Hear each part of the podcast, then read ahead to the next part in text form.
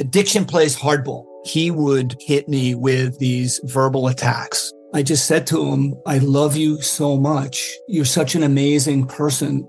I can't take this ride anymore. It was the fact that dad made that sentiment and broke down. And years later, he told me it had a huge impact on him. Sometimes doing what's right for your loved one is the hardest thing to do. Caron is that right thing. Visit caron.org slash lost. Pulling up to Mickey D's just for drinks? Oh yeah, that's me. Nothing extra, just perfection and a straw. Coming in hot for the coldest cups on the block. Because there are drinks. Then there are drinks from McDonald's. Mix things up with any size lemonade or sweet tea for $1.49. Perfect with our classic fries. Price and participation may vary, cannot be combined with any other offer. Ba da ba ba ba.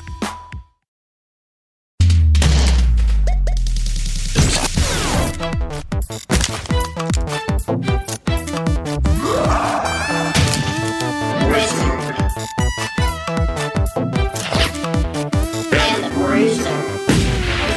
everyone, it's me, your adorable harp seal warrior, Goose.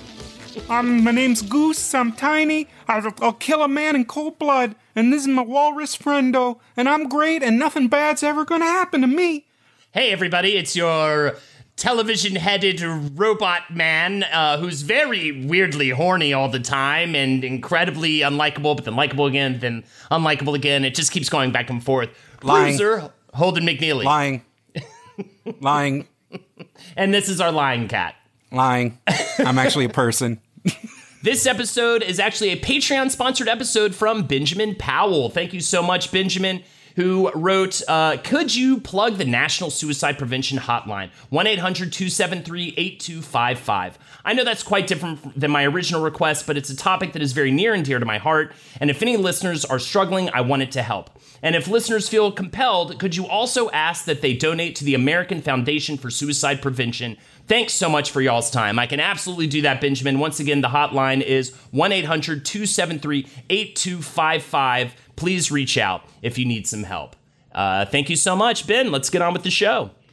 We are here to talk about Saga. And man, talk about a whirlwind experience for this guy.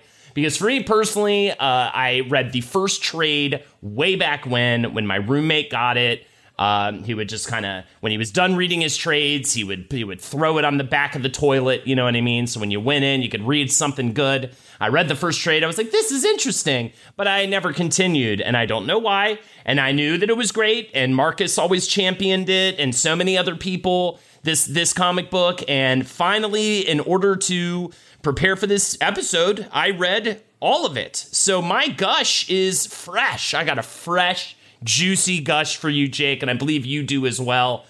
But also a man. All right, first of all, Jake, I would like to sell people on this. So I will say this. The the comic book is on a big cliffhanger. Uh, and it is on an, uh, a long hiatus that is uh, running now for two years. Um, and but I also, if you're new to it, I want you to know we will save all the big spoilers for I think like near the end of the show, and we will announce when we're going to talk about it. Sound good to you, Jake? That sounds fair. Right. So we will kind of do the history, which really try to entice you into lo- like wanting to check this thing out because uh, it's more important to me that more more people read this than it is to get into that sort of stuff until later in the episode. And I just have to say, wow, wow, wow, Saga's great. It's incredible. It's insane. It's it, it's this very weird thing where at a moment in time where like so few people are reading like honest to god comic books anymore. Here is this like last gasp of just quality creator owned independent uh you know sequential art that uh has now been it's it sucks so bad that the hiatus has been going this long. But um, just just for example, like Saga is a blockbuster comic. It is one of the best-selling comics published today. It is constantly at the top of the New York Times graphic novel section whenever a new volume is in print. Uh, it's in Funko Pops. It is posters. It is T-shirts. It is one of the most prominent titles in comic book stores today, and uh, the Smash number one issue, the first floppy that was in five reprints and was like on top of the number one charts, uh, sold about seventy thousand copies total. For uh, comparison, that same month that it was uh, released, the uh, season seven finale of Army Wives also was released, and 2.51 million people watched that. Army Wives. So it's like this, it's this incredibly profound and important work for this tiny, weird, like, last fortress of comic book readers that makes it such a, a emotional, uh, artistic endeavor. And it's also just one writer, just one artist. It's so cohesive and it's so it's also given room to breathe. They take a break after every 6 issues. Now we're on this very long hiatus, which honestly is as much as it bums me out that especially where the story stops and we are at the halfway mark. It is 54 issues total right now.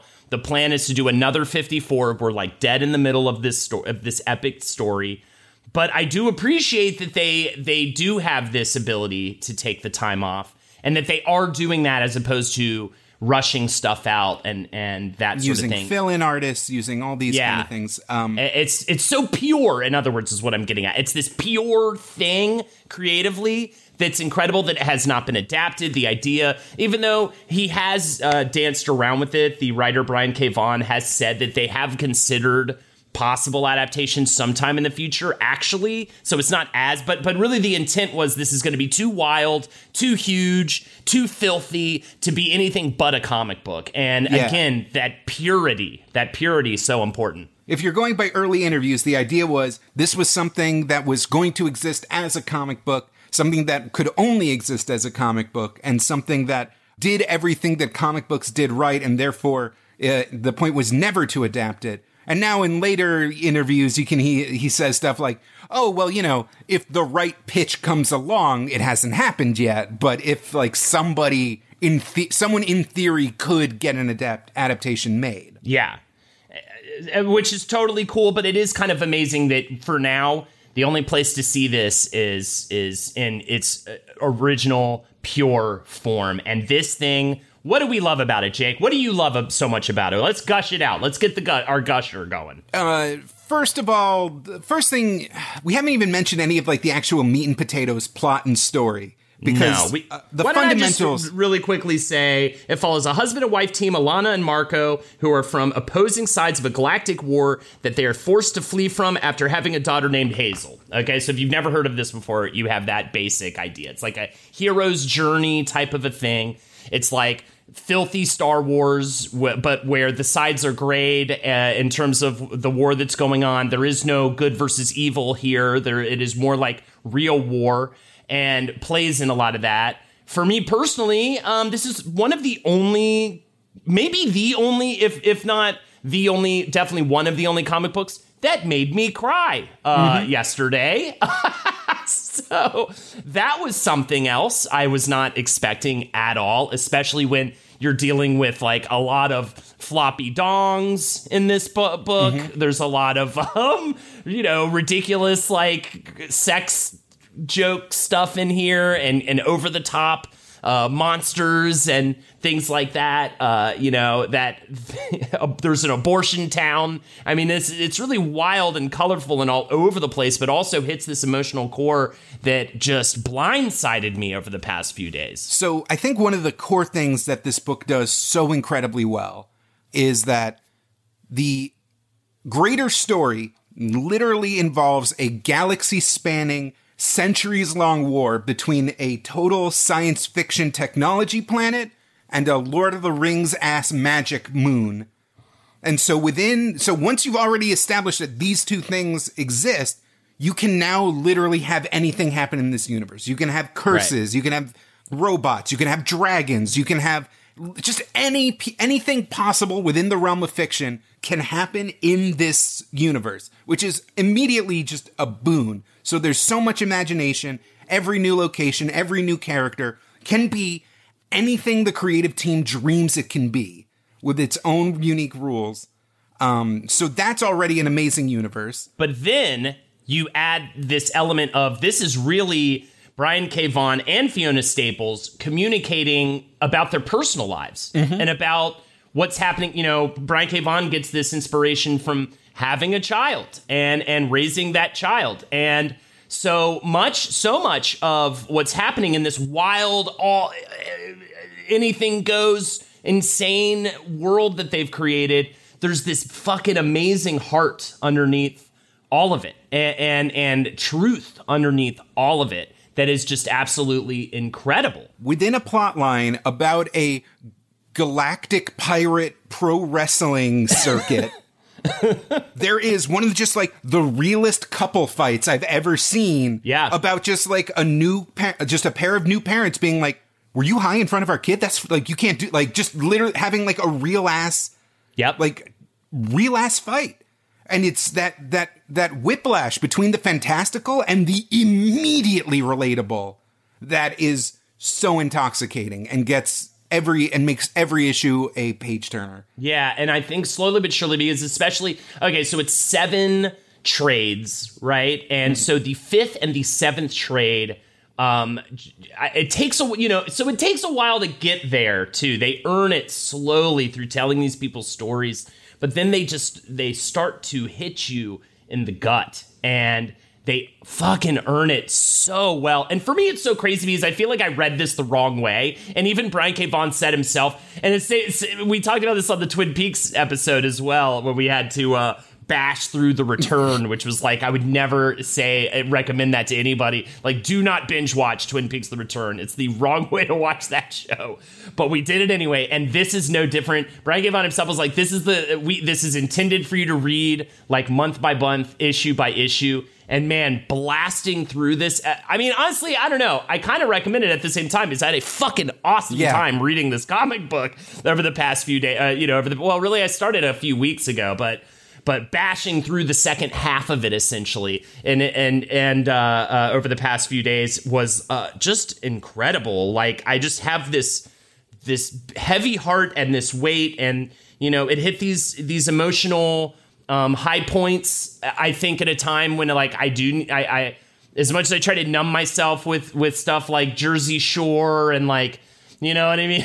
Like uh, stuff like that that i've been watching as as a way to kind of block everything out. I mean this is making me feel in a way that i think is also cathartic and important especially right now in this weird ass year. So i think one of the most brilliant things about the series is that it's kind of like peak game of thrones where it does affect you there are you know we're living in a universe where life is cheap and beloved characters are not immune to that. So like at any given point uh, the violence can come crashing down on people and you're just kind of like oh that character just died. Fuck. Like and you Yeah. feel that real mourning. But it's not so uh heady and it's not so uh you know intricate and uh metaphorical and all these things. You know it's not h- the highest of literature.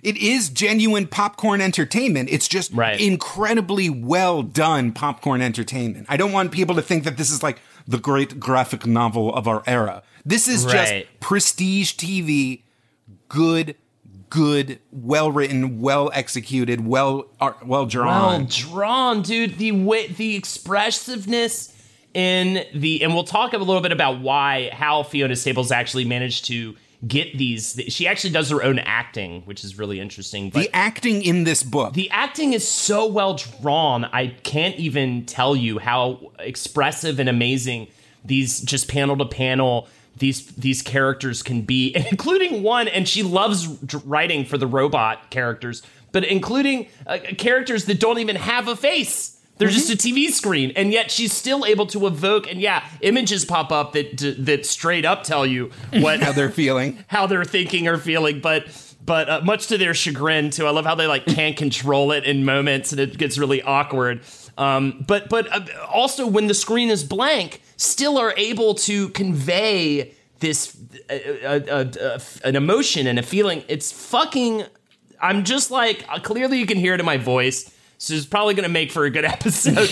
clearly, I'm like thrilled by this property now, and I'm just so happy to be caught up with the rest of the world on this one. And I hope that you consider getting caught up too. As we talk about this, like I said, we'll get into spoiler territory. And when we do, we will announce that. And that will be saved for the uh, final minutes of the uh, episode. Uh, so sit back, relax, and enjoy this wild ride that is Saga with old Jake and Holden back at it again.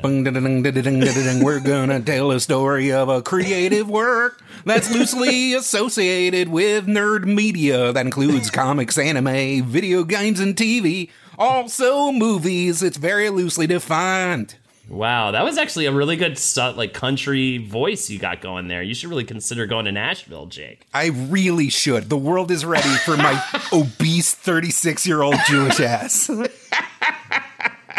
Country World's gonna love you down there, dude. They're gonna just embrace you with open arms down there, bro. And I'm gonna drive my Ford 150 truck to the matzo ball soup restaurant.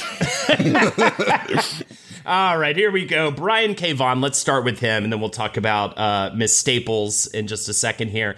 Born and raised in Ohio, he and his brother had a big love for the work of Peter David, whose 12 year run on The Incredible Hulk was a massive part of their childhood. And the themes of this run included Hulk's multiple personality disorder, the difference between the big, angry, dumb green Hulk and the cerebral gray Hulk, as well as the journeyman ver- hero version of Hulk. And you can learn a lot more about that in our Incredible Hulk I think episode. the key, the key thing about the Peter David Hulk run is uh, really just fucking around with the kind of stories you can actually tell within the confines of guy turns big and green when mad. Uh huh. Uh huh. Uh, that uh, absolutely. taking like the limita- taking what are supposed to be these huge limitations of comic books and genre fiction and just saying like fuck it i'm gonna tell some interesting shit and like as long as it sells as long as like readers care nobody's gonna stop me Right, right. Another big influence on Vaughan was Joss Whedon, and that he actually served as his inspiration to become a writer himself. After high school, Vaughan went to study film at the New York University's Tisch School of the Arts and also participated in the Stan-hattan Project, a writer's workshop via Marvel Comics and NYU that strove to develop new writing talent for the comics industry. His first credit in broke comics. my heart already with the Joss Whedon thing because when deep down, Brian K. Vaughan really does write some Joss Whedon ass stories. Everybody's like whip crack with the snarkiness. Yeah. Uh, all the female characters are like fierce and independent and Yep. kick ass. Uh, you know, He's like a dirty Whedon. He's like a dirty. Whedon. Absolutely a dirty Whedon. Oh my god, it really fuck it really is just good Whedon. Is this? Fuck. Are we done? Is that the end of the episode? Are we? Are we now Saga is good Whedon. Remember how good Whedon was? Yeah. Saga's good Whedon. Yeah, Saga's good Whedon. I go with that. Saga's good Whedon. Uh, but either way, Oh my god, I'm still shook. Fuck. his first credit in comics was for Marvel's Tales from the Age of Apocalypse number two in the mid '90s. Batman. Uh, he went on to write for characters such as Spider-Man and Captain America, as well as Batman and Green Lantern for DC Comics, and Jake Buffy the Vampire Slayer for Dark Horse Comics. It's good Whedon. After that, Vaughan decides he'd rather write his own characters in the early 2000s and became well known in the comics world for his monthly series, Y: The Last Man. Jake, The early 2000s, Brian K. Vaughan breaks out big with a lot of creator owned releases and uh, r- the Runaways for Marvel. And like, uh, it's just, he's on another, he's immediately thrown into that like same royalty as all the other, as Warren Ellis, as um, uh-huh. Garth Ennis. Uh, I'm drawing a blank, Ultimate Spider Man guy. Neil Gaiman, Brian Michael uh, Bendis. Brian Michael there. Bendis. There we go. Yeah, definitely part of that 2000s elite uh, writer tier of that kind of semi boom in comics that was happening. Now, I feel like Y: The Last Man probably eventually gets its own episode, but just very briefly, I, I by the way, it's about uh, the uh, uh, the only man to survive in a post-apocalyptic world, and this receives a ton of critical acclaim. And Jake, did you read Y: The Last Man? Uh, another comic. Oh yeah, yeah. Uh, That's one of those ones too that I've just never gotten around to that I plan on reading someday. he uh, writes he he writes it, and uh, it's drawn by Pia Guerrera, I believe is the name of the artist. Um, and much like Saga, a part of it really does hold up with the fact that he writes in these like really tight five six issue arcs that lend itself to trades really well. Um, he sticks with the same artist the whole way through, and that really uh, allows it to feel like a cohesive work. There's no weird fill-in artists, and you know, uh, it just it makes the work kind of last longer, even with delays that inevitably arise with those limitations. He also did uh, Ex Machina, which was actually one of my favorite books that he did at the time, which was kind of this like post 9/11 superhero West Wing about a uh, superhero who can control machines by speaking to them. And one of the first things that like we learn happens is he told one of the planes on 9/11 to not hit the building and like he eventually gets elected as mayor of New York City from that level of fame. And um like all of, yeah, all of these works have like really big hooks, uh, innate understanding of how to like keep people reading with big cliffhangers and big mystery boxes. You know, this is the same era as like Lost and Battlestar Galactica reboot. Like we were kind of we were refining a very specific kind of genre storytelling to its like absolute razor's edge, and Brian K. Vaughan was at the leading edge of that edge. I'm a terrible speaker. By the way, uh, Y: The Last Man was 2002, and The Runaways started in 2003. So Okay. just, just before, yeah. But either way, uh, that's his work in comics. But he also, uh, his work on Y: The Last Man le- leads him to getting a writing job on the show Lost for seasons three through five. Literally, like an executive or somebody walked up to someone else and handed I think him Why the Last Damon Man. Lindelof. Was I think Damon it was Lindelof? because he was a big dumb comic book nerd. He was literally just like, "We need more guys working for the staff like this," and handed a Y: The Last Man, and then they just hired him.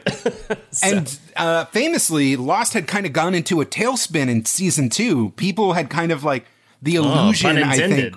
Yeah, yeah. Uh, the illusion of the big mysteries kind of falling apart was like kind of it was showing its ass a little, and definitely the addition of Brian K. Vaughan brought it like roaring back into the popular mindset. It definitely like got a new lease on life with his addition. and he's later chosen by Steven Spielberg to adapt the Stephen King novel Under the Dome into a TV series for Showtime, which is a job he left sometime after the first season. And at this point, I think he's just getting a little disgruntled with uh, the you know the working in tele- the television industry with with people interfering with his work, all that sort of things. So I mean, this is literally a guy who came to prominence for telling creator-owned stories, for actually like calling the shots and letting things play out in a way that he sees fit. And he gets kind I mean, you know, obviously he's did well for himself, but he got a little chewed up in the machinery. Right. So here is this guy who had his, you know, a comic book, legions of comic book fans. Y: The Last Man was a huge bestseller. Uh, the Runaways was a huge bestseller. And so he was, he could announce anything for his next big project. Like, yeah. like whatever his grand ret- also oh and we completely glazed over uh, the lions of baghdad pride of baghdad i think it was Pride of Baghdad centers on a group of lions who escaped from an Iraqi zoo after the start of the Iraq War. great little graphic novel incredible little graphic novel if uh especially at the time when like uh actually telling a story about the iraq war was like a little bit of a dicey proposition incredible job so he kind of you know people were waiting for him to kind of come back as the hometown hero of comic book writing so like the build up to saga the anticipation was palpable And we're going to anticipate it a little bit longer because let's talk about Fiona Staples leading up to their partnership. She is a Canadian who grew up on children's fantasy books such as The Princess and the Goblin, Dragon of the Lost Sea, the Redwall series, and The Chronicles of Narnia. She was also inspired to go into the comic store after a girl in her science class showed her a comic called Rising Stars, which led her to get into more comics, but from indie publisher Top Cow Productions. She she did a lot of loves that like that fathom era horn dog top cow bad girl uh con- like heroine she like praises those constantly Staples um, said, Afterwards, I went to the comic store in the mall and they showed me other Top Cow books like F5 and Aphrodite 9. I was like, she has a bikini and a massive gun. She's tough and sexy. Incredible. Because obviously, I'd never seen a 90s comic book before. One of my favorites was Tony Daniels' Adrenalynn about a teen goth cyborg with huge boots. I grew out of bad girl comics eventually and started looking for stories with more nuanced portrayals of women, but those comics were as good a place as any to start. And she later gets into Heavy Metal magazine uh, while working at a comic store and, quote, fell in love with more painterly art. The magazine definitely opened my eyes to the range of techniques and styles that are possible in comics. Uh, as uh, like all other uh, young women at the time, she also loved reading Archie, which will come into play later. But Archie is almost its own separate thing from the world of the big two comic book publishers. Addiction plays hardball. He would hit me with these verbal attacks. I just said to him, I love you so much. You're such an amazing person. I can't take this ride anymore. It was the fact that dad made that sentiment and broke down. And years later, he told me it had a huge impact on him. Sometimes doing what's right for your loved one is the hardest thing to do. Caron is that right thing. Visit caron.org slash lost. Pulling up to Mickey D's just for drinks? Oh yeah, that's me. Nothing extra, just perfection and a straw. Coming in hot for the coldest cups on the block. Because there are drinks. Then there are drinks from McDonald's.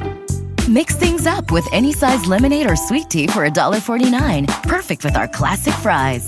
Price and participation may vary, cannot be combined with any other offer. Ba da ba ba ba. Right, right. Uh, so she initially started out with a traditional drawing that she would then scan into Adobe Photoshop and eventually created all of her work digitally. Her first published work was called Amphibious Nightmare, which is a 24 hour comic included in an About Comics anthology back in 2005. After that, she did various projects like the Trick or Treat graphic novel adaptation of the film of the same name, as well as a 2000 AD story Button Man, written by Frazer Irving, but nothing like massively splashy popular, right? I mean, Well, this was she- really a headhunt job from, by K. Vaughan. She was um she went to the Alberta College of Art and Design as an illustration major focusing on narrative art which is was their like uh storyboards, comic book art, that kind of thing. And she was just kind of putting her stuff out there online. She had a uh very very very short-lived webcomic called Teens in Love in Space that was co-written by her brother. And she just started picking up like yeah, loose freelance work uh, in comics include yeah, like the Trick or Treat uh, adaptation, uh, a comic called Done to Death, which was kind of this like pre-Twilight vampire parody, uh, a Lovecraftian kind of horror series called North Forty, and she eventually got in with uh, Wildstorm Comics, uh, writing what was it? Um, it was a continuation of a series created by uh, Ashley, co-created by Ashley Wood who was her like big influence in comic book art at the time, who does this like really lush but scratchy kind of like dark uh kind of mixed media like very outside the box comic book art. Uh in fact, in a panel in 2012 uh right before the book was launched, she did it uh, at like ImageCon in Oakland with Brian K. Vaughan. And one of the first things she said was like, thank God you didn't find me five years ago because I would have just been another Ashley Wood clone and you would have looked right past my work.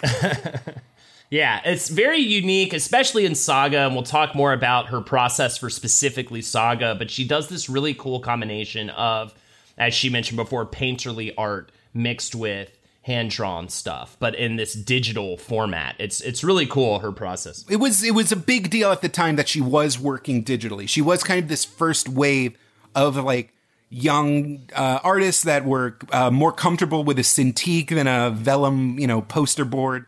She had her own Tumblr for years that you can still, whatever survived of it, you can find her old drawings. Like, you know, she was just a young, hungry artist that like had settled into this horror niche and like after enough, uh, she worked on uh, an Authority spin-off book about Jack Hawksmoor, who's like the god of cities. If you're if you were ever an Authority fan, you know she was making a name for herself. She was like she definitely had like uh, uh, she was doing incredible cover art. She had won so many awards for uh, well, I believe it was a Shuster Award for like the year 2011 for her cover art, which again, these lush digital painterly things that kind of complemented the interior art that she did.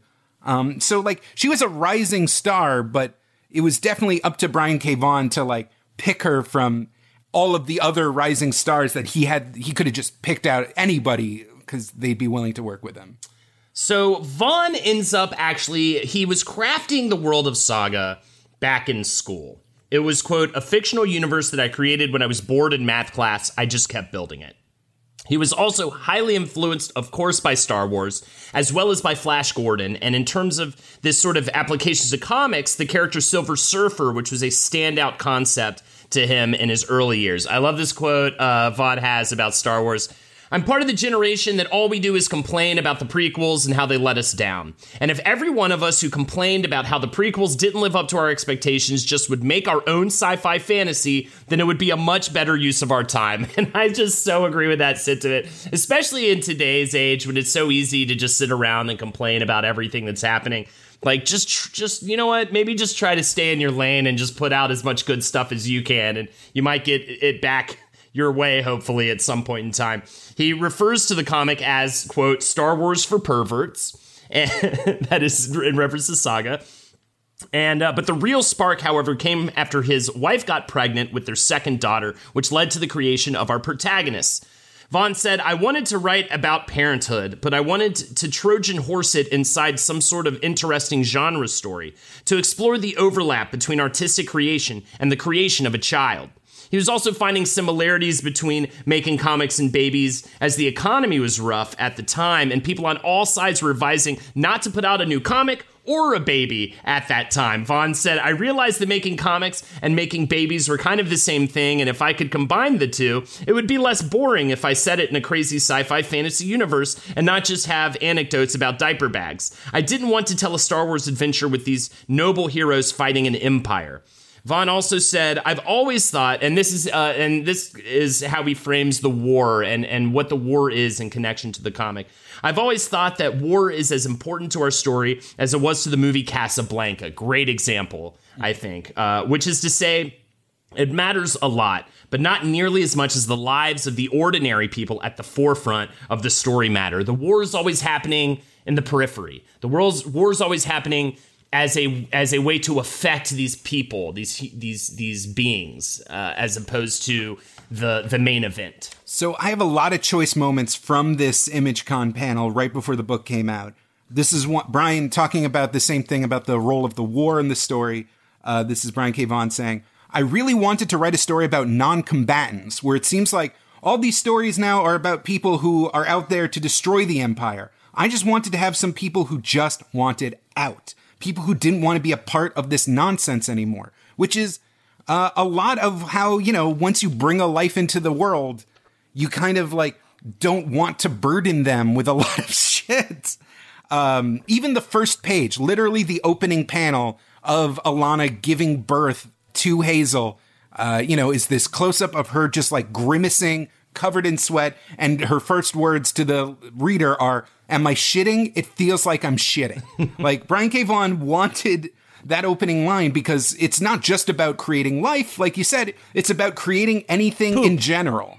oh, or anything in general. Um, you know, uh, even the act of writing, the act of yeah, the act of birth, the act of uh, just making anything where you don't know whether you are like doing this holy act of, of birthing life into the world or if you're just shitting everywhere. Right. And then also you t- you also hit on just the element of certain realities that we have that don't get talked about a lot being put into this uh, extraordinary tale that, that almost gives it more weight like and it's something i think is more common now to know that most of the usually when a woman gives birth she has a bowel movement as well. Um, but uh, that you know it's those sorts of things that you could tell he's clearly like experiencing in his own life with his wife and with their child that he's injecting into this thing in a way that's not made to look like it's this beautiful miracle wonderful thing. You know what i mean? But it's like no like like it's messy and and love is messy and parenting is messy. And you get that in in this fantasy world better than you get it in media that's about the real world at times. I think one of the key, one of the huge things about saga is that uh, Marco, our handsome, uh, ram horned, uh, he basically looks like a Japanese supermodel. Uh, and Alana, our uh, winged uh, bad girl turned uh, soldier are both like they've both already hit the end of our traditional comic book hero's journey. They met each other, they mm-hmm. beat the odds, and they had their kid. And they both have these strong morals of how they want to live their lives. Like they were through the fucking gauntlet and they emerged, life keeps going after that. And like when and how you compromise, when you run and when you fight, uh, you know, when uh, the way you intend things to go gets out of your hands. And this is another quote from the panel. Uh, why do you bring new things into the world when sometimes the world doesn't want new things?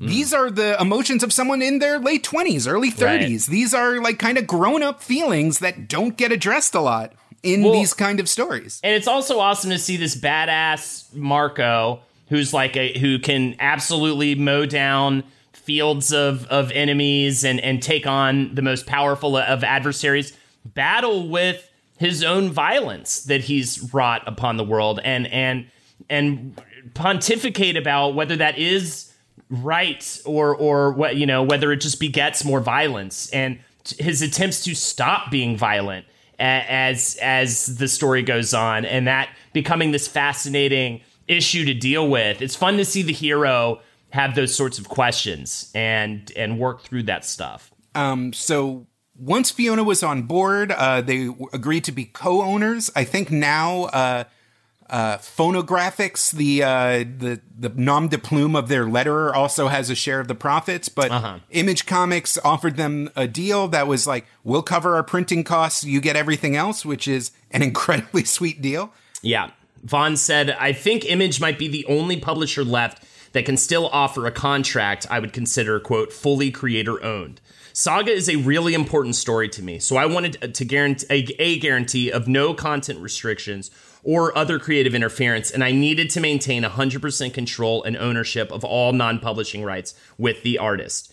Uh, he also said, When I was lucky enough to write for major companies like Marvel and DC, I always had an army of editors, assistant editors, interns, and countless other people helping to turn my script into a finished printed book. I never dreamed that I could make comics without the benefit of that vast infrastructure. But it turns out that you can really make something that's every bit as professional looking as a quote mainstream comic with only a small handful of very dedicated creators. It's a ton of work and it's not for everyone. But if you're successful, you also get to keep all the profits that would normally go to finding uh, to funding rather that aforementioned vast infrastructure. So yeah, and and yes, the inker, uh, the letterer designer is, uh, named Fonografiks. Uh, I guess maybe that's an alias, but either way, uh, big shout out to them as well because Vaughan says they're just this hugely important part to making this th- thing a, a package that looks good that that is super sellable as it as it would become. Fonografiks uh, handles the lettering and the you know the captions uh, some of the sound effects, uh, some of the most famous sound effects that are usually stuff like sploosh and scrunch uh, are handled by him. He even designed this very uh, the logo itself, this very like mm. understated sans serif lowercase.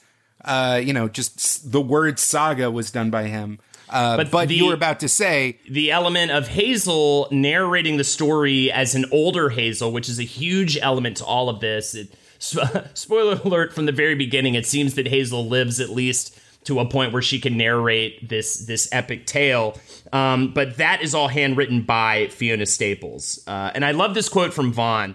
Fiona and I know exactly what narrator Hazel looks like, and I know exactly how old she is and exactly what she's experienced by the time she's telling this tale. And another big element to this uh, that uh, very unlike Lost and some of these other things is that apparently K- Brian K. Knows like exactly what the final panel looks like. He knows where the story goes. He knows where the story is going to end. It, it gets slowly unraveled to Fiona slowly she likes to kind of enjoy the story like we do in a lot of ways where she she she gets it as she goes and there's certain things like she knew like we're not going to specifically say it just yet, but she knew exactly what was going to go down at the end of issue 54. That brings us to this this uh, rough cliffhanger spot that we're now uh, in, in some sort of purgatory. Can you guys just write? Just give me one issue and then take another hiatus. I just need one issue of the comic. Fiona does a lot of the uh, story building herself through her art. Like the pages aren't so deep. It's not like a you know, Alan Moore kind of script where every single detail in every single panel is meticulously described. Uh, again, from this uh, panel, you know, Brian says that he had Alana and Marco in the script as just handsome dude with horns, mom with wings. And, you know, it was up to Fiona to be like, well, are they, do they have to be white? Are you, you just implying that they're white? And, you know, she was like, I kind of had this idea of like all the, you know, she showed him pictures of models and he was like, I didn't even think about it. I didn't even think about it. Uh, his only, uh, his one genotype requirement was that Alana can't be a redhead. There's too many feisty redheads. It's played out. Also, uh, you can thank Fiona Staples for the creation of the character. How do you pronounce his name? Gu- I just say Gus. I say goose. Goose? Goose. Is it I guess Gus. You know, no. It would be. It would be. It has the. Two, is it an umlaut umlaut. or a short or a short? We'll just? I'll just say a goose. Either way, she created that character. Vaughan said, I knew he'd become a major part of our narrative the second I saw her first sketch of him. Also, uh, she's the reason why that rocket ship is a tree like rocket ship. She super does not enjoy drawing mechanical objects. So, all these like organic. Mean that organic means of transportation, all of this sort of stuff is due to her preferences. So she definitely, definitely had some changes on that. I should say too, I do have a little bit on how they met. Vaughan met Fiona Staples through a mutual friend named Steve Niles, who uh, you might know as the creator of 30 Days of Night. Niles worked with Staples on a book called Mystery Society. I think you mentioned it. Either That's way, the book I couldn't remember the name of. oh, awesome. the one well, there with it is. uh, yeah. Uh, Vaughan said her artwork is incredible. It doesn't look like anyone else. She is very unique. When I opened up this file, I was like, this is going to work. And they didn't actually meet in person until just before a panel they were on at the 2011 San Diego Comic Con. Uh, and she had received first billing since issue 25 and it has been the sole artist of the book. As we mentioned, Staples said, We're in agreement that in the long run, visual consistency and keeping our team small will benefit Saga more than putting out an issue every single month of the year. And I absolutely agree with that. Uh, Vaughan always plans five issues ahead, with the first six issues being the first story arc. And uh, he actually, if if the comic had not been a success, and he would have actually had Fiona and Marco, um, uh, or not Fiona, um, Alana. name? Alana and Marco die on the rocket ship launch pad at the end of issue six. If if it wasn't, uh, but of course, it became a massively wild success. Fiona can actually uh, a famous thing uh, that she vetoed in the plot was uh, one of the characters has a sidekick named Lying Cat, who is this uh, very alien, you know, blue skinned, has like metallic scales and spikes all over it, but it's a giant. I guess you call it a sphinx cat, like one of those skinless like a, cats. ha- a hairless, no, not skinless. no, you're right. lord. Skinless would be a very weird cat. um, hairless cat. It's like an itchy and scratchy comic or something. Yeah. who impulsively says the word lying whenever anyone lies in its vicinity, which is like an ironclad rule. It's kind of this amazing narrative device that, you know, while they're talking, like if Lying Cat is in the room, there are no secrets. It's kind of incredible. Uh, and during a big showdown in one issue, uh, it looked like Lying Cat was going to die. And Fiona wrote back, like, uh, Nope, not gonna draw this. I'll put a little spacesuit on this kitty and she'll be safe out there. I will quit if you do anything terrible to this character. So I love Lying it. Cat is going to be around for the long haul. I love it. I love it. I love it. Uh, so yeah, I want to talk a little bit about Fiona's process. Uh, she designed all of the characters, vehicles, and alien races, as well as the painted covers for every issue. She uh, she renders the characters in a pen and ink style line, with the backgrounds being akin to cel shading animation with layers. Staples said, "I've always wanted to do a painted style comic, but in my experiments, I always found that painting the characters made them look very static." And somehow less engaging. Probably because I'm not a good enough painter, which she laughs at, at the, her own comment there. So in Saga, I decided to ink the characters and color them very simply, partly to shave a bit of time off, but mostly to make them clear and instantly readable. There's so much weird stuff going on in the book that it was vital that the action be understandable. 100%. It's incredibly the book the between Brian and Fiona, they do so much for the sake of readability and to make sure that it's not too intimidating for uh newish comic readers. Um I know Brian had laid out a like uh, you know, minimums on or maximums on how many panels can be in a page, how many word balloons can be on a page, and Fiona's deliberate choice to use flat shading, pen and ink for the characters and these painterly backgrounds, yeah, is stolen from animation because it allows the maximum amount of like uh, empathy, readability. You can see the expression, the pose, and the placement of the character, and you can feel that. You can like immediately read that, and then the backgrounds, which are more lushly painted, you can like kind of. It's almost like VR. You kind of project yourself into the character. And the things that aren't the character, you experience through them. It's like a very Yeah. time honored technique. So Staples has a, a, a little bit about each of those elements. I'll start with the backgrounds.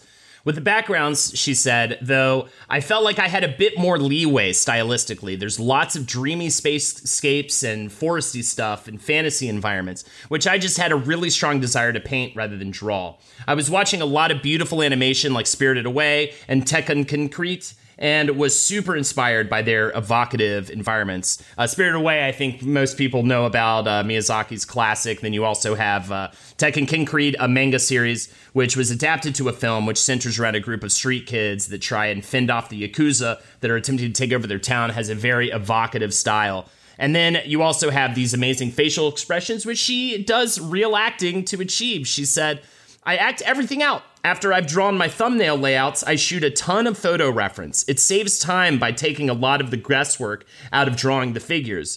And when I'm striking all the ridiculous poses, it forces me to get, quote, in character a bit and really think about each individual's body language. Like the Will's angry face is different from Klara's angry face, and Izabel talks with her hands more than the other characters. She pretty much has to be has to because she has less to work with and is never busy holding the baby. I mean, Special Agent Gale, who's kind of like the spooky black ops spy for the uh, sci fi planet, has some of the most amazing resting bitch face, like just sick It's of it all great. Expressions. I've ever seen in comics. Yeah, and, and and all of the background characters, like anybody in a scene, has a, a an expression and a stance and a take that is instantly readable. So even just down to like these these side things, you you just you know where everybody is at, and, and the characters are just so just just just explode off the page like a stick of fucking dynamite, Jake.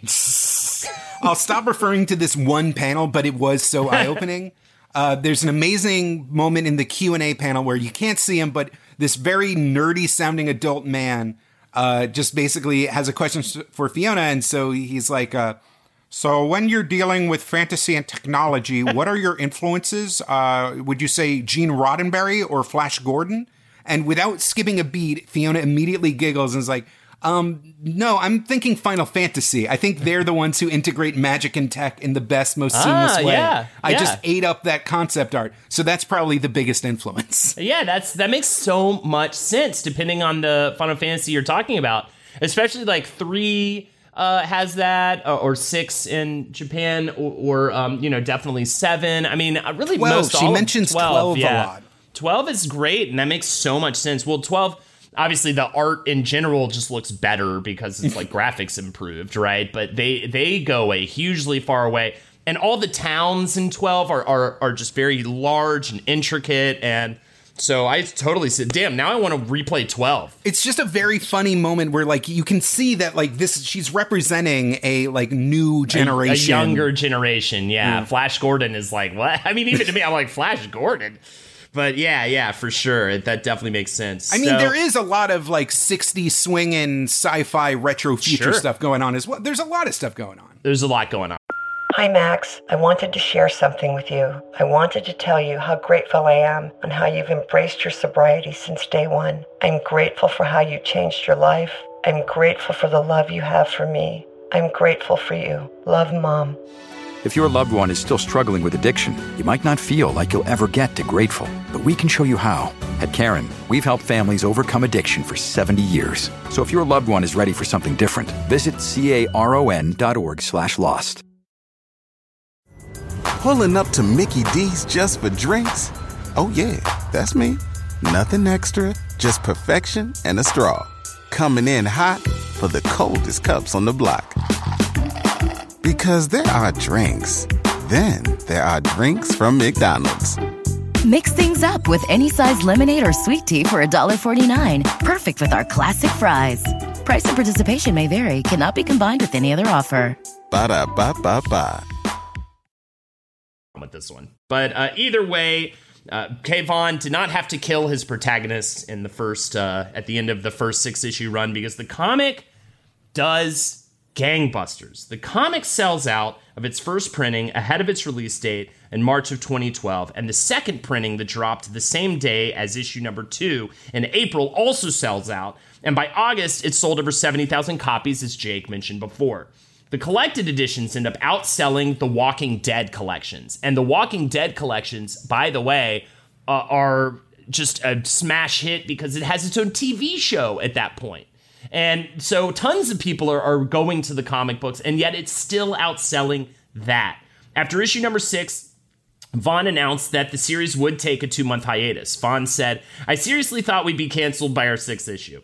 Before we launched Saga a few years ago, I'd been out of comics for a while, and my previous publisher, Wildstorm, had just folded. It felt like the audience for creator owned comics had started to, uh, to contract or outright disappear, and a lot of my friends at other companies tied, uh, tried to dissuade me from launching something original in that kind of conservative marketplace, especially a story that had naked full frontal robots instead of superheroes. Vaughan also attributes this success to the most recent chief creative officer of Image, named uh, Eric Stephenson. And uh, Eric Stephenson came in, greenlit Robert Kirkman to put out The Walking Dead, and the rest is history. He essentially came in and revitalized Image Comics completely into this like amazing co- publisher that puts out creator-owned work, that puts out you know takes takes really cool risks and creates some really great stuff that's different from everything else out there. So I think that's pretty dope. Shout out to Eric Stephenson. Uh, and uh, also, let's talk about To Be Continued, which is uh, Vaughan included a letters column at the end of each issue. And I love this about it. The only way to contribute is via actual handwritten mail. And that's the only way you can get in. I mean, I guess you could type it up too, but whatever. You know what I mean? Actual paper. And Vaughan mostly curates his own this column on his own. And Jake, you got to explore because I read the trades, so I didn't get to enjoy the to be continued as much as you did. But uh, you got to explore some of that, right? Uh, yeah, there's a lot of uh, nice back and forth between the audience and the writers. There, one random letter column I read had a uh, cute little uh, wedding, uh, or I'm sorry, a pr- uh, engagement proposal, and you know, like fans were eagerly awaiting for an answer for that, and you got an update on that. People, uh, you know, he answers questions like. Um, uh, you know, uh, someone asked for his influences. Brian K. Vaughan wrote back, like, uh, you know, To Kill a Mockingbird has been a huge influence on my life, as well as pretty much every other book I read in eighth grade, especially Animal Farm, Ender's Game, Misery, The Good Earth, Hitchhiker's Guide, and at least two stories in The Further Adventures of the Joker, a collection edited, edited by Martin H. Greenberg. Uh, one of the, there's also tons of behind the scenes stuff. You can see uh, Fiona Staples' artistic process and how she goes from kind of hand drawn, crude thumbnails to blowing them up to uh, painting the backgrounds to adding the inks and color layers on the figures.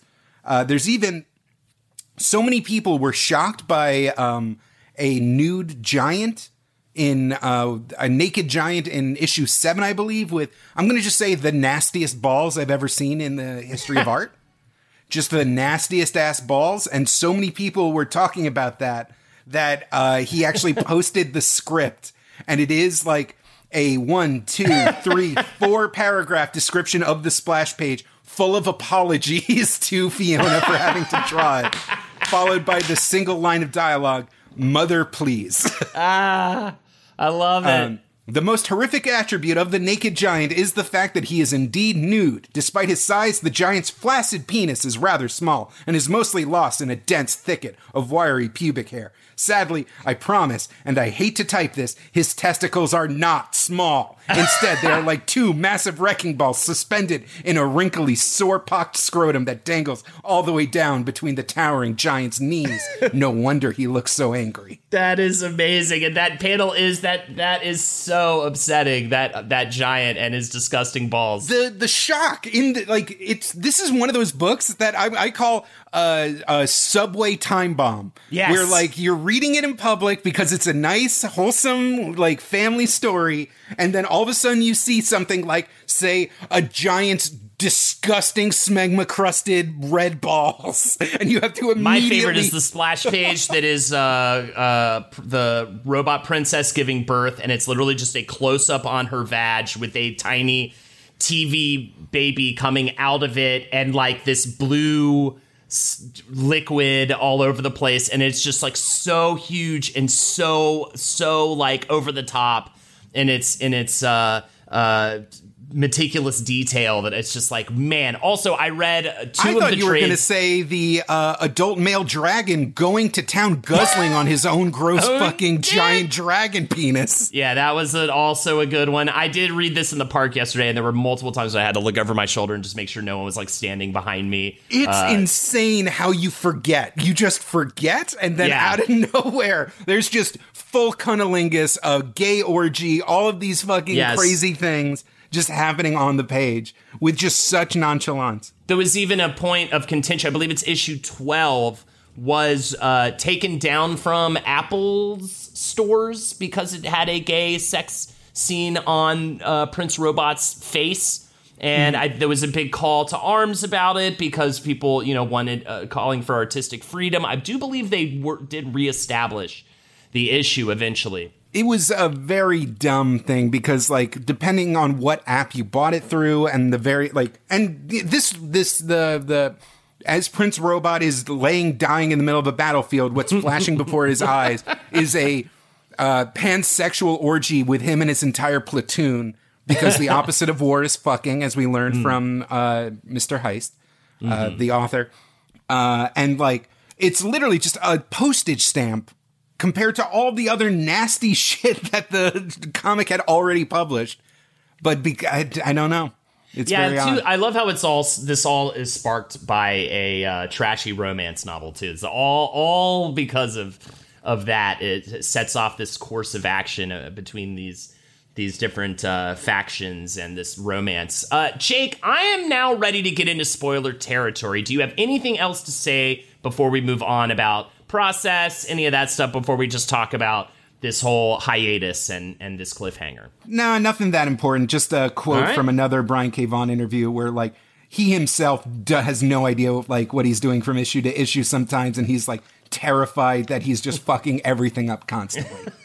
Yeah, he shits on his own writing. He's talked about that before. He um, definitely in the past has said, you know, I when you reread the books, and anything, you know, what do you like most about your work or something like that? He was like, well, I hate my own writing, but I I love looking at Fiona's art, and so uh, he always enjoys uh, combing through oh that yeah, stuff. it was a article on Boing Boing called "Behind the Scenes at Saga."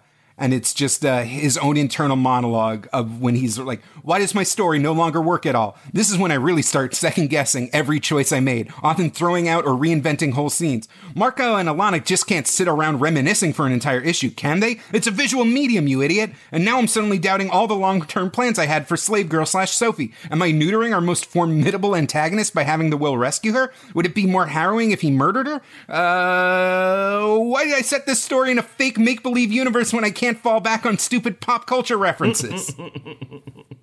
Um, all right, here we go. If you are now enticed to read this comic, uh, I would say, and you haven't yet, you haven't gotten to issue 54 yet, or even um, in the into the final trade, final few trades. We're going to talk about some other spoiler stuff. I would say probably cut it off now. Go read the comic. Come back if you want to hear the end of this discussion. But we're going to get into spoilers. Follow Wizard and the Bruiser on on all your favorite social medias. Go to patreon.com slash Do a lot of We'll things. see you next time. clean the house uh t- maybe go on a jog or something you know take that vitamin d do all everything you got to do but don't listen to this because we're about to get spoilery okay so on July 25th, 2018, issue number 54 was published, which ended the first half of the series run, and then it went into an extended hiatus. Why? Because God is mean.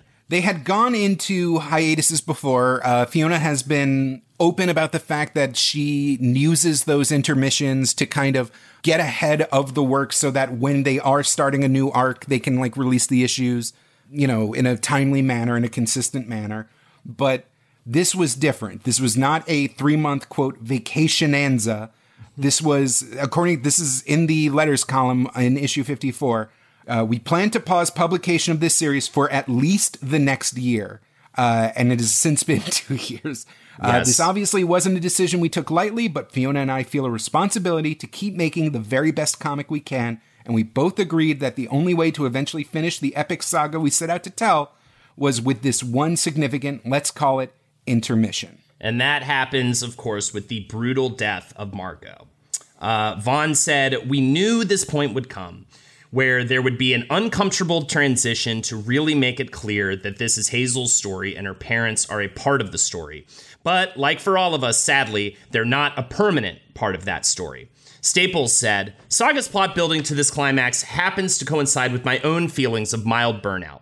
It took seven years to get the story to this point, and being under intense deadline pressure nearly the whole time was starting to wear me out. I also experienced a lot of loss and change in my life this year, and Saga's increasingly heavy themes began to cl- hit close to home. It felt necessary to take a step back and let the book and ourselves breathe for a bit. Vaughan said, after each storyline, we discuss what did you like, what did you not like, what environments do you want to draw, what themes do you want to explore, but Fiona doesn't like exact spoilers. Fiona likes to read the script and have an emotional experience and then uh, channel that into drawing. So I just had to be like, things that we maybe hinted at are going to be happening. Is there anything that's off limits or that you would never want to do? But Fiona's the best. She's very trusting. She was like, I know it's going to be painful and I hate you for it al- already, but let's do that story, what the story is telling us, what to do, and be truthful to that. I will say she's actually she was actually quite pleased when she read his script because she thought he was going to take out both of the parents. So she was like, actually, it was kind of like not as bad as I was worried it would be. I mean, the, the just the raw fucking gut punch of it happening with Hazel's narration mirroring the last like lines of narration from issue one. That it's like literally was like, thanks to my parents, I get to grow old. Some people don't. And it's like, fuck. So good, and and really is conducive to rereads. As Not well. everybody does. That's yeah, not everybody does. It's so conducive for rereads as well because there are all these hints and little things throughout the whole the whole saga uh, that that that lead us to that point. Uh, so yeah, and and also, and by the way, we didn't. And now that we're in spoiler territory, I also want to mention those four or five black panels after Alana loses the baby. Well, which is one of the most fucking again, wow, like so emotional that end of that trade. That's the end of uh trade 5. And again, I was in the park. I was a beautiful day. I was like, I'm gonna go to the park. It's gonna be so great. I'm just gonna hang out and read Saga all day. This is gonna be like the best day ever. And now you just see this grown ass man crying in a in a park. I mean, well, the black panels were after. So one of the most, it's kind of, it kind of mirrors The Walking Dead in a lot Oh, of right, ways it yeah, because quite you'll, you'll see the, um, you'll see these these heroes that like they can never know peace. They can never, you know, the world is so hostile to their happiness that like you feel just so bad when it's taken from them. And so those black panels happen when uh one of yet again one of their sanctuaries, one of the uh, I believe Phang, the comet, they've befriended like this religious family of uh, meerkat people, which again, anything can happen in this universe. Oh God, that's what it was. That's right. It's not when she loses the baby. She loses the baby, and then the cutest, one of the cutest characters in the whole book, gets swallowed by a fucking. A fucking time suck, Yeah. a, a planet-sized God, uh, so sad. destroyer fetus. Yeah. uh, who's as he's being as he's being smothered to death, keeps exclaiming that like I trust God, I believe, I believe, I'm not scared, and then just black panels. and it, and it's and it's all done because they were going to avoid the time suck. Um, so their faith was actually true, but it was all artificially created by the uh, the wings uh, through a, a little device that they use. So it actually could have been avoided too, which is just makes even more of a gut punch. It's just a rough man, and it doesn't start at all like that. I feel like it starts very, you know, I think by the end of maybe trade three with the author and everything, or, or is it trade four? There's some there's some like rough, you know, deaths and things like that. But man, those last three trades, because after that, then you go to Abortion Town, in trade six, which has its own weight happening with it, and you know that whole the end that whole is the ghost crazy brother and yeah, yeah, yeah, the end wife and the ghost brother, and there's all this emotions happening there, and then the final trade, which starts so so idyllic, and and you know they're on this like vacation island or uh, planet essentially, and, and and then just the worst shit goes down. And by the way, almost as difficult for me, which is insane because he's such a fucker for most of the comic, but seeing Prince Robot the fourth also right before Marco get have his life taken um, by by in the in a very violent act by the will is like man it's just it was so heavy. It was so I I, I knew there was we a did ki- we rough- kind of fucked up a little in our initial pitch to the non-believers by uh, i think we really did neglect how much the villains the antagonists in this Yeah. story are just as compelling again game of Yes. thrones style just as compelling and just as fleshed out and whose motivations are just as uh, you know within their story reasonable as our heroes And Vaughan ki- kills it too with uh, making you love a character, then hate a character, then love a character again. He's able to really get you there uh, on and off and back on board, or off and on and back off board with especially Robot, uh, Prince Robot the Fourth, and and, and the will. The will the is a very captivating i mean you know he's Very literally walking villain. around in a superhero cowl. And Yeah. like he has some kind of moral code but also he's like this fuck up and so many people around him get killed. Uh the fucking stalk we didn't even mention the stalk which is one of the most batshit insane character designs i've ever seen Mm. she's a naked from the she's a naked torso spider lady with just like tits out, no Yeah. arms because she's a spider lady, and beneath her skirt she has like eight hands, just all clambering, all holding weapons, and it's like so visceral and scary. But then you like get used to her, and she's like a beloved character. Uh, and then and then very well, very solid handling. At least I believe. I haven't read anything to con- to to be to the contrary of this. Very, I think a pretty solid handling of a trans character. Oh, uh, Petrichor, Pet- yeah. Petrichor, and uh, that was I thought well done, very interesting. Especially the conversation she has with Hazel about Mm. it is really fascinating, and uh, yeah. But man, it's hard for me to like reread the. I was reading an interview about the hiatus where I got these quotes from, and I was even getting choked up because they showed the scene on the beach with uh, the dad, you know, Mm-hmm. between and Hazel. Ugh, I just can't even talk about it. It's I can't believe I feel this way about these characters. This is so rare for me. This is really rare for me. We both, ex- we both. Ex- it's, I feel crazy that like there's people who've been walking around feeling like this for two years straight. I know. And how much longer is it going to take? Maybe our maybe this happens sometimes with our episodes, Jake. Maybe this episode will conjure the return of Saga in the near future as opposed to the far future. But I do or respect in the case of Venture Brothers, summon its immediate demise. yeah, exactly. But I do, I do at least feel like uh, it. I, I do support and absolutely respect them taking this time off. I especially because I see that they do have a plan. The plan is 108 issues. The plan is 54 more issues. And you know, I, I, I if Fiona is is pushed to the brink emotionally because of all this stuff and everything going on in her personal life. I mean, it's so, you know, mental health obviously is so important. And anytime a video game gets delayed, it's the same thing. I'm like, good. I would rather them take the time to make an amazing game than rush out a glitchy bad game. Vaughan said, I realized from the beginning that I didn't want a fill in artist. Fiona is an equal collaborator in this. So from the very beginning, we had to figure out how are we going to do this. So every six issues, we took a little break in between. That really seemed to work, and readers supported it. Like, we would rather have a little less of you every year in exchange for these consistent voices together.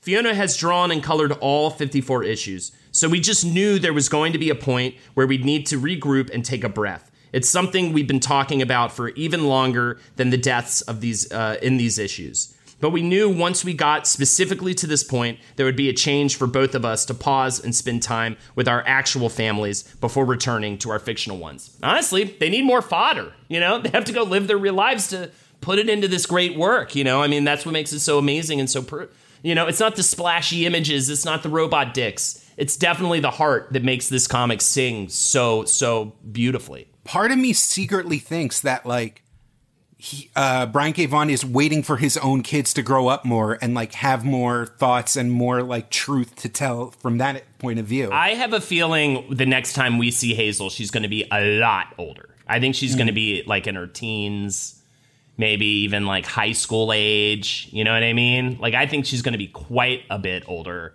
Uh, the next time we see her, because of course, in between every trade, she grows quite a bit. But this mm. is going to be like, I think, a huge leap. We'll have an older Alana, you know, and, and, and you know, growing into uh, more like her mother's age when we first meet her. You know? She says uh, young Squire is her brother uh, in one of the issues, so like uh-huh. they'll have been living together. There's a, so much yes. more story to tell. The, the, the Prince Robot the Fourth's uh, son. We're in the spoiler territory. These people know. These people know yeah, yeah, yeah. Squire. These people know what's up. So either way, I have a quote to end on. Uh, do you have anything else to say? I, I think I've said my piece completely. I, I've gushed uh, the biggest gush maybe ever uh, since like uh, Dark Souls or FF7. Uh, back in 2000, uh, back in that initial panel that I keep referring to because it is like kind of this amazing moment where they are excited for this new project and all these big ideas. Uh, Brian said that he, uh, when planning for the future, I hope it doesn't end until I die, and then turns to Fiona Staples and is like, not to scare you, Fiona. Uh, so yeah, this is the quote I wanted to end on. I think it sums up really well what I love about this story. Uh, here we go from Brian K. Vaughan. To try and do a fantasy sci fi story, but to try and do it with the complexity and moral grays of actual conflict has been an education for me. I think a lot about violence and how much I absolutely love violence in fiction, where it's beautiful and funny and cathartic. But violence in reality is universally stupid and immoral and ugly. So, how do we you wed these two concepts together? That has a lot to do with this conclusion we were trying to explore. There it is. It's a good one to end on. All right. Thank you so much for joining us for this episode of Wizard and the Bruiser. Check us out further on Patreon, oh, patreon.com. Remember when Lying Cat, like, uh, you know, when Sophie was laying there with Lying Cat and she was like, My name is Sophie. I want to be an artist or like a firefighter. I'm worthless because people did bad. And then Lying Cat's like lying. And she just hugs him. It's so good. Aww. Uh, check us out on Patreon, patreon.com forward slash whizbrew. We've got bonus episodes every single week where we talk about the things we're watching and playing and doing and uh, different uh, side topics. It's a whole se- It's a whole nother show. It's like you've, been, wa- you've been listening to this show and you're like, I wish there was more show. There is way more show for you right behind those beautiful uh, five dollars. Or like if you're like, man, I feel like I listen to these dudes so much, it's like I know them. Well, why don't you come get to know us in uh, in a sense in person? Uh, online, so it's not in person, Holden, you dolt. But either way, join our study sessions for fit the $15 Patreon layer. You can join us every Sunday for about an hour and a half or so. Uh, we hang out, we just talk about what's going to go into that week's episode, watch stuff together, play games together that all generally center around the upcoming episode. Or if we get to a point where we're like, all right, we're good on this topic, I usually just tend to jump on KOTOR and you can hang out while I play KOTOR. You can demand that he does evil shit. but either way, uh, yeah, you can catch me also twitch.tv forward slash Holdenators Ho. And uh, yeah, I'm streaming Monday, Tuesday, Friday night. Jake! Follow me on Twitter at bestjakeyoung to see, read, and experience all of my uh, internet related farts. And uh, I'll usually drop some interesting tidbits from that week's research uh, that, you know, visual stuff that I can't share on the show. And hey, always remember never stop bruising. And keep on whizzing. This show is made possible by listeners like you. Thanks to our ad sponsors, you can support our shows by supporting them. For more shows like the one you just listened to, go to lastpodcastnetwork.com.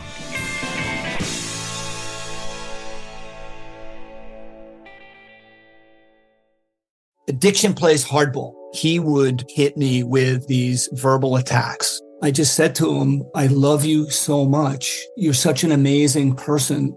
I can't take this ride anymore. It was the fact that dad made that sentiment and broke down. And years later, he told me it had a huge impact on him. Sometimes doing what's right for your loved one is the hardest thing to do. Caron is that right thing. Visit caron.org slash lost. Pulling up to Mickey D's just for drinks? Oh, yeah, that's me. Nothing extra, just perfection and a straw. Coming in hot for the coldest cups on the block. Because there are drinks, then there are drinks from McDonald's. Mix things up with any size lemonade or sweet tea for $1.49. Perfect with our classic fries. Price and participation may vary, cannot be combined with any other offer. Ba da ba ba ba.